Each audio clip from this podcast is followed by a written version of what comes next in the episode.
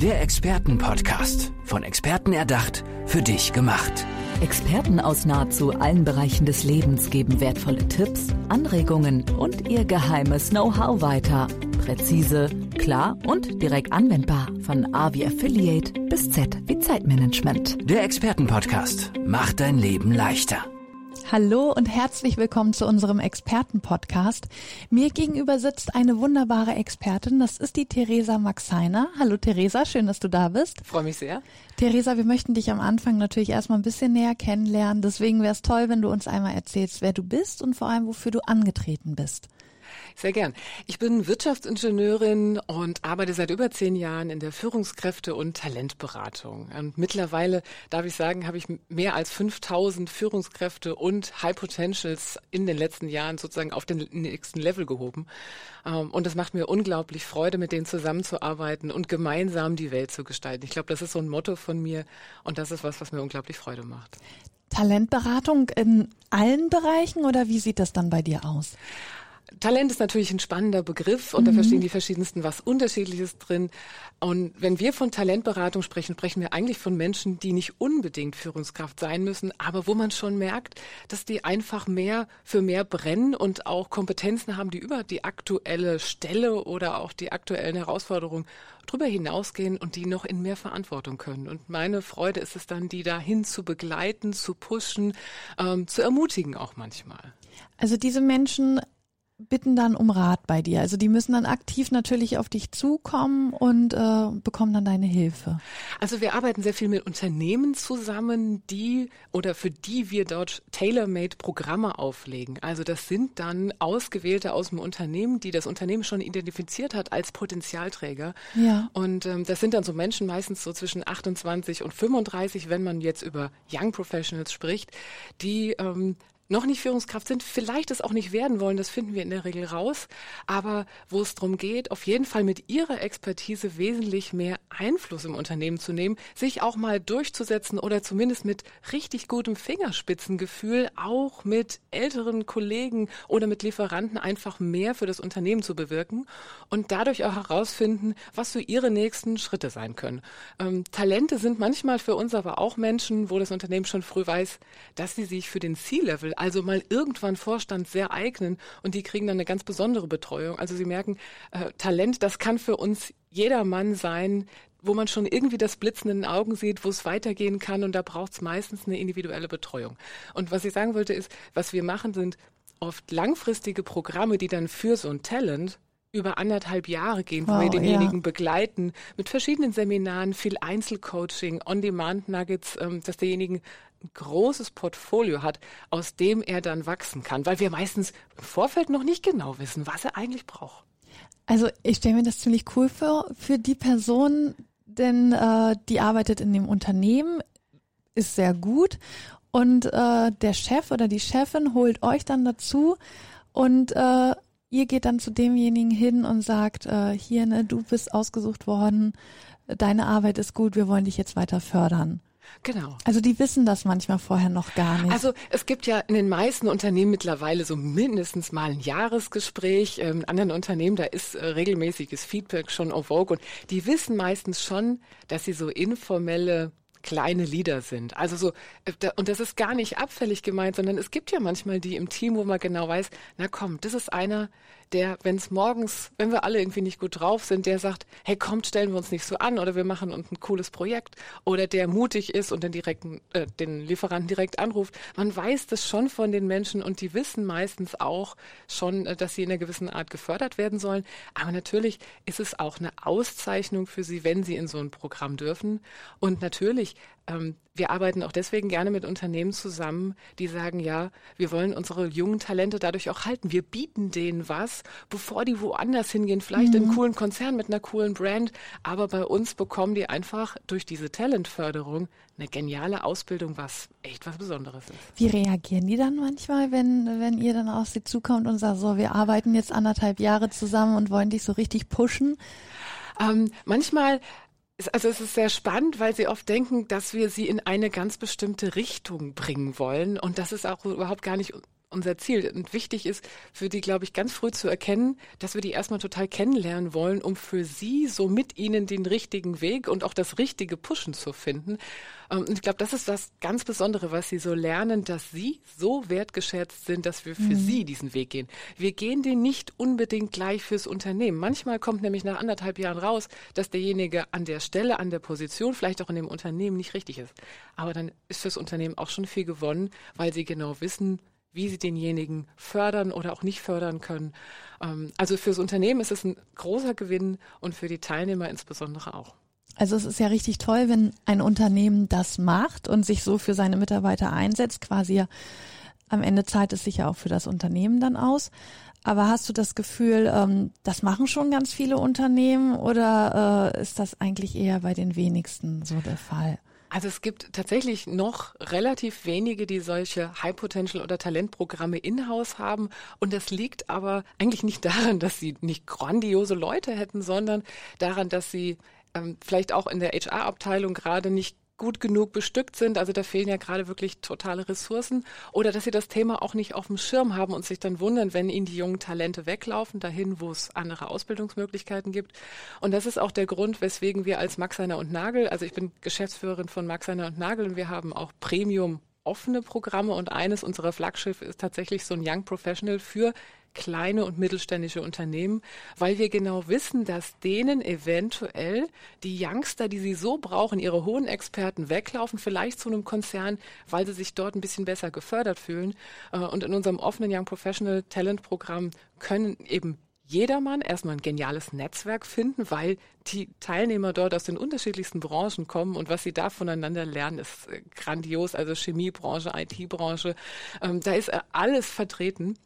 Und dadurch bieten wir auch diesen kleinen und Mittelständlern die Möglichkeit, hervorragende Programme ihren Talents zu geben, sie dadurch auch ein Stück zu honorieren, dass die bleiben. Und gleichzeitig für diese kleinen und Mittelständler ist es ja, ist dieser Netzwerkeffekt und das Fördern dieser jungen Talente ein großer Mehrwert. Und ja, eben, ich dachte nämlich auch bei der Talentförderung, äh, habe ich auch immer an die ganz großen Unternehmen gedacht, wo viele Leute arbeiten, dass man das da dann macht.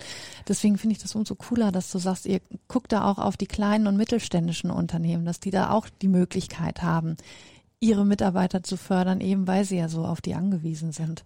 Und das ist auch ehrlich gesagt für mich auch besonders schön, weil ähm, je größer ein Unternehmen, je größer der Konzern ist, desto, ich sag mal, ähm, klarer gibt es ja ein paar Wege, wo man hin kann. Dann merkt man, ach, bestimmte Stellen sind dann vielleicht besetzt.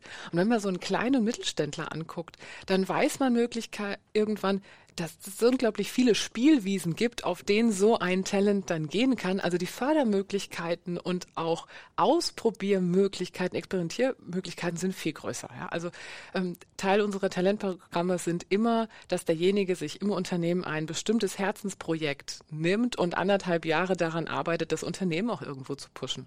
Und was in den kleinen Mittelständlern passiert, ist oft ganz großartig. Da werden Dinge ins Leben gerufen, zum Beispiel wie Online-Marketing oder wie ein neues Produkt Produkt, was in einem Konzern fast nicht ginge, weil da gibt es eine ähm, extra Abteilung dafür. Mhm. Aber in dem kleinen Mittelständischen Unternehmen wird richtig viel gerockt. Und dadurch wird dieses Talent auch in dem kleinen Mittelständler richtig bekannt. Das ist noch ein großer Mehrwert, den unsere Programme bieten. Denn durch diese ja, durch diese besondere Förderung, durch die Experimente, die die im Unternehmen machen äh, und diese Projekte werden die bekannt. Und zwar nicht nur einfach, weil es heißt, der ist im Talentprogramm, sondern weil der plötzlich beim Vorstand steht und sagt, ich stelle Ihnen das mal vor, weil ich brauche jetzt hier ein Budget. Ja. Und das ist, das ist auch toll. Die kriegen Sichtbarkeit dadurch. Und kannst du uns einen kleinen Einblick geben, wenn das so losgeht, dieses äh, Talentprogramm? Also wie, wie fangt ihr da an, wenn ihr das erste Mal so mit, mit dem oder derjenigen zusammenarbeitet? Das ist ganz, ähm, ja, ganz besonders spannend. Das ist ein ganz besonderer Moment am Anfang, denn auch ich, ähm, das wird zwar immer schwieriger, aber ich stelle mich nicht vor, sondern ich stelle mich eigentlich vor die Gruppe und sage, was denkt ihr alles über mich? Und dann schreibe ich alles auf. Ich sage maximal meinen Namen und sie sollen sich alles überlegen, wo ein Wohnort, meine Hobbys, meine Macken, äh, sollen dann auch gleich loslegen, ne, was ich alles vielleicht auch nicht kann, äh, merken, dass sie sich dann trauen dürfen.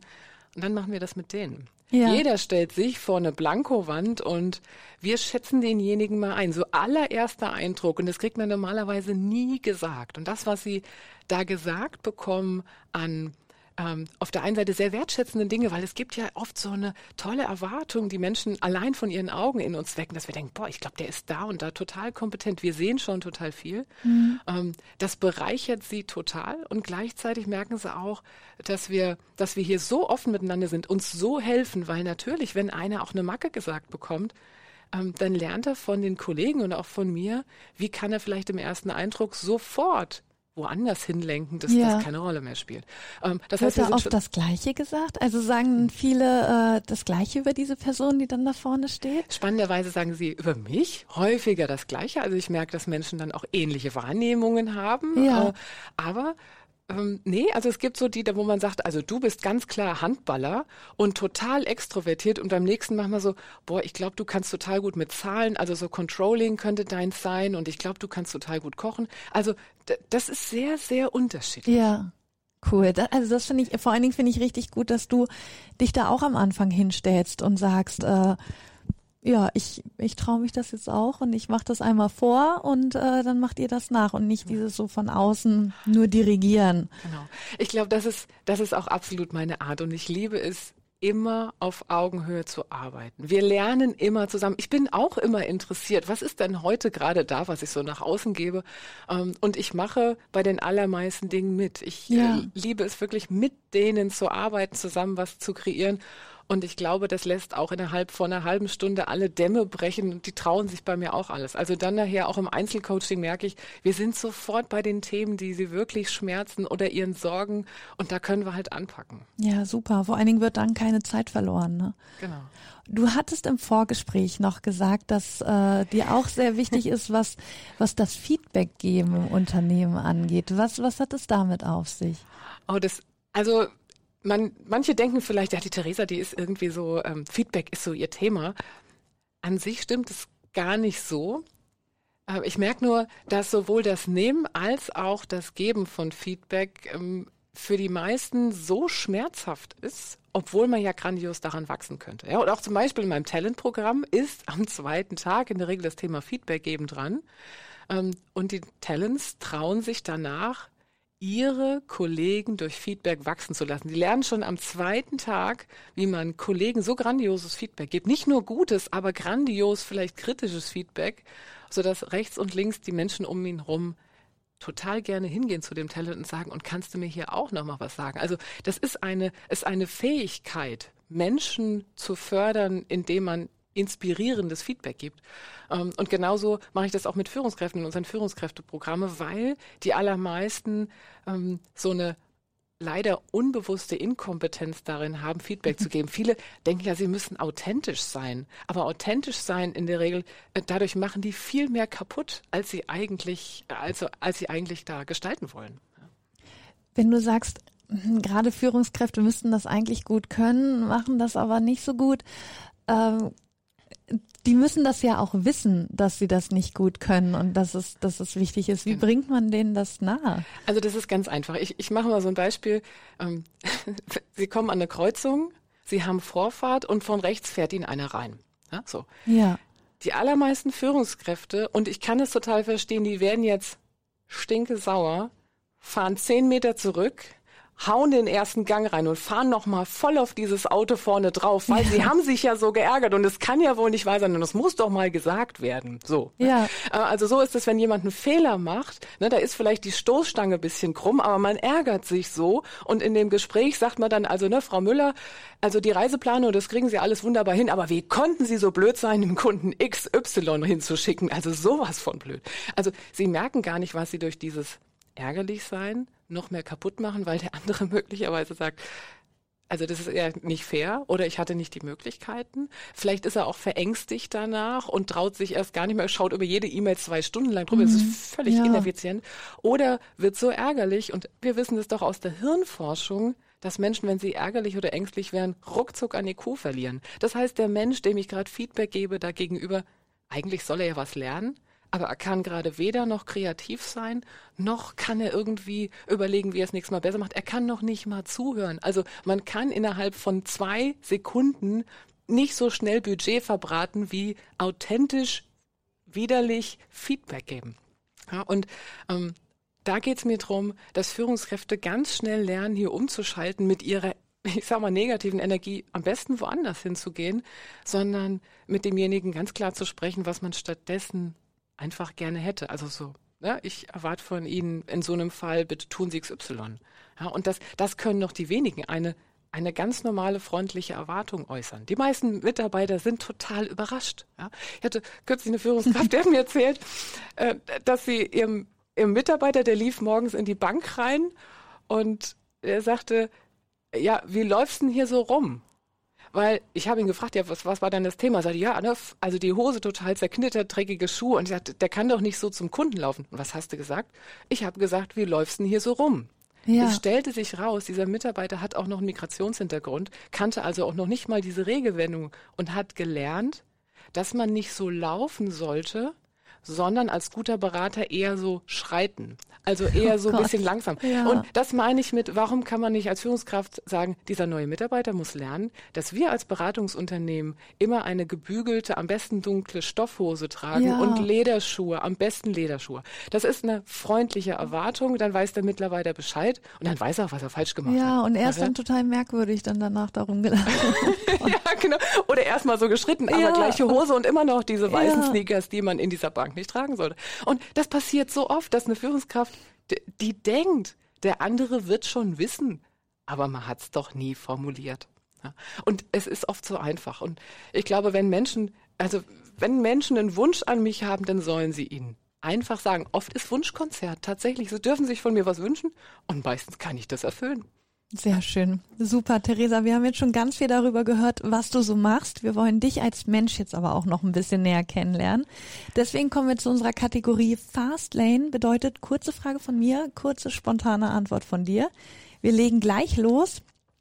Schokolade oder Gummibärchen? Weder noch. Anruf oder Sprachnachricht? Sprachnachricht. Buch oder Zeitschrift? Buch. Hund oder Katze? Hund. Das war schnell. Meer oder Berge? Schwierig, ne? Merge. Tee oder Kaffee? Kaffee. Und zum Abschluss, wenn du hast, würden wir gerne dein Lebensmotto hören. Inspirierend vorangehen. Gemeinsam gestalten wir die Welt. Das sind doch schöne Schlussworte hier in unserem Expertenpodcast mit Theresa Maxeiner. Theresa, danke schön, dass du bei uns warst. Hat mich sehr, sehr gefreut. Tschüss. Der Expertenpodcast. Von Experten erdacht, für dich gemacht. Wertvolle Tipps, Anregungen und ihr geheimes Know-how. Präzise, klar und direkt anwendbar. Der Expertenpodcast macht dein Leben leichter.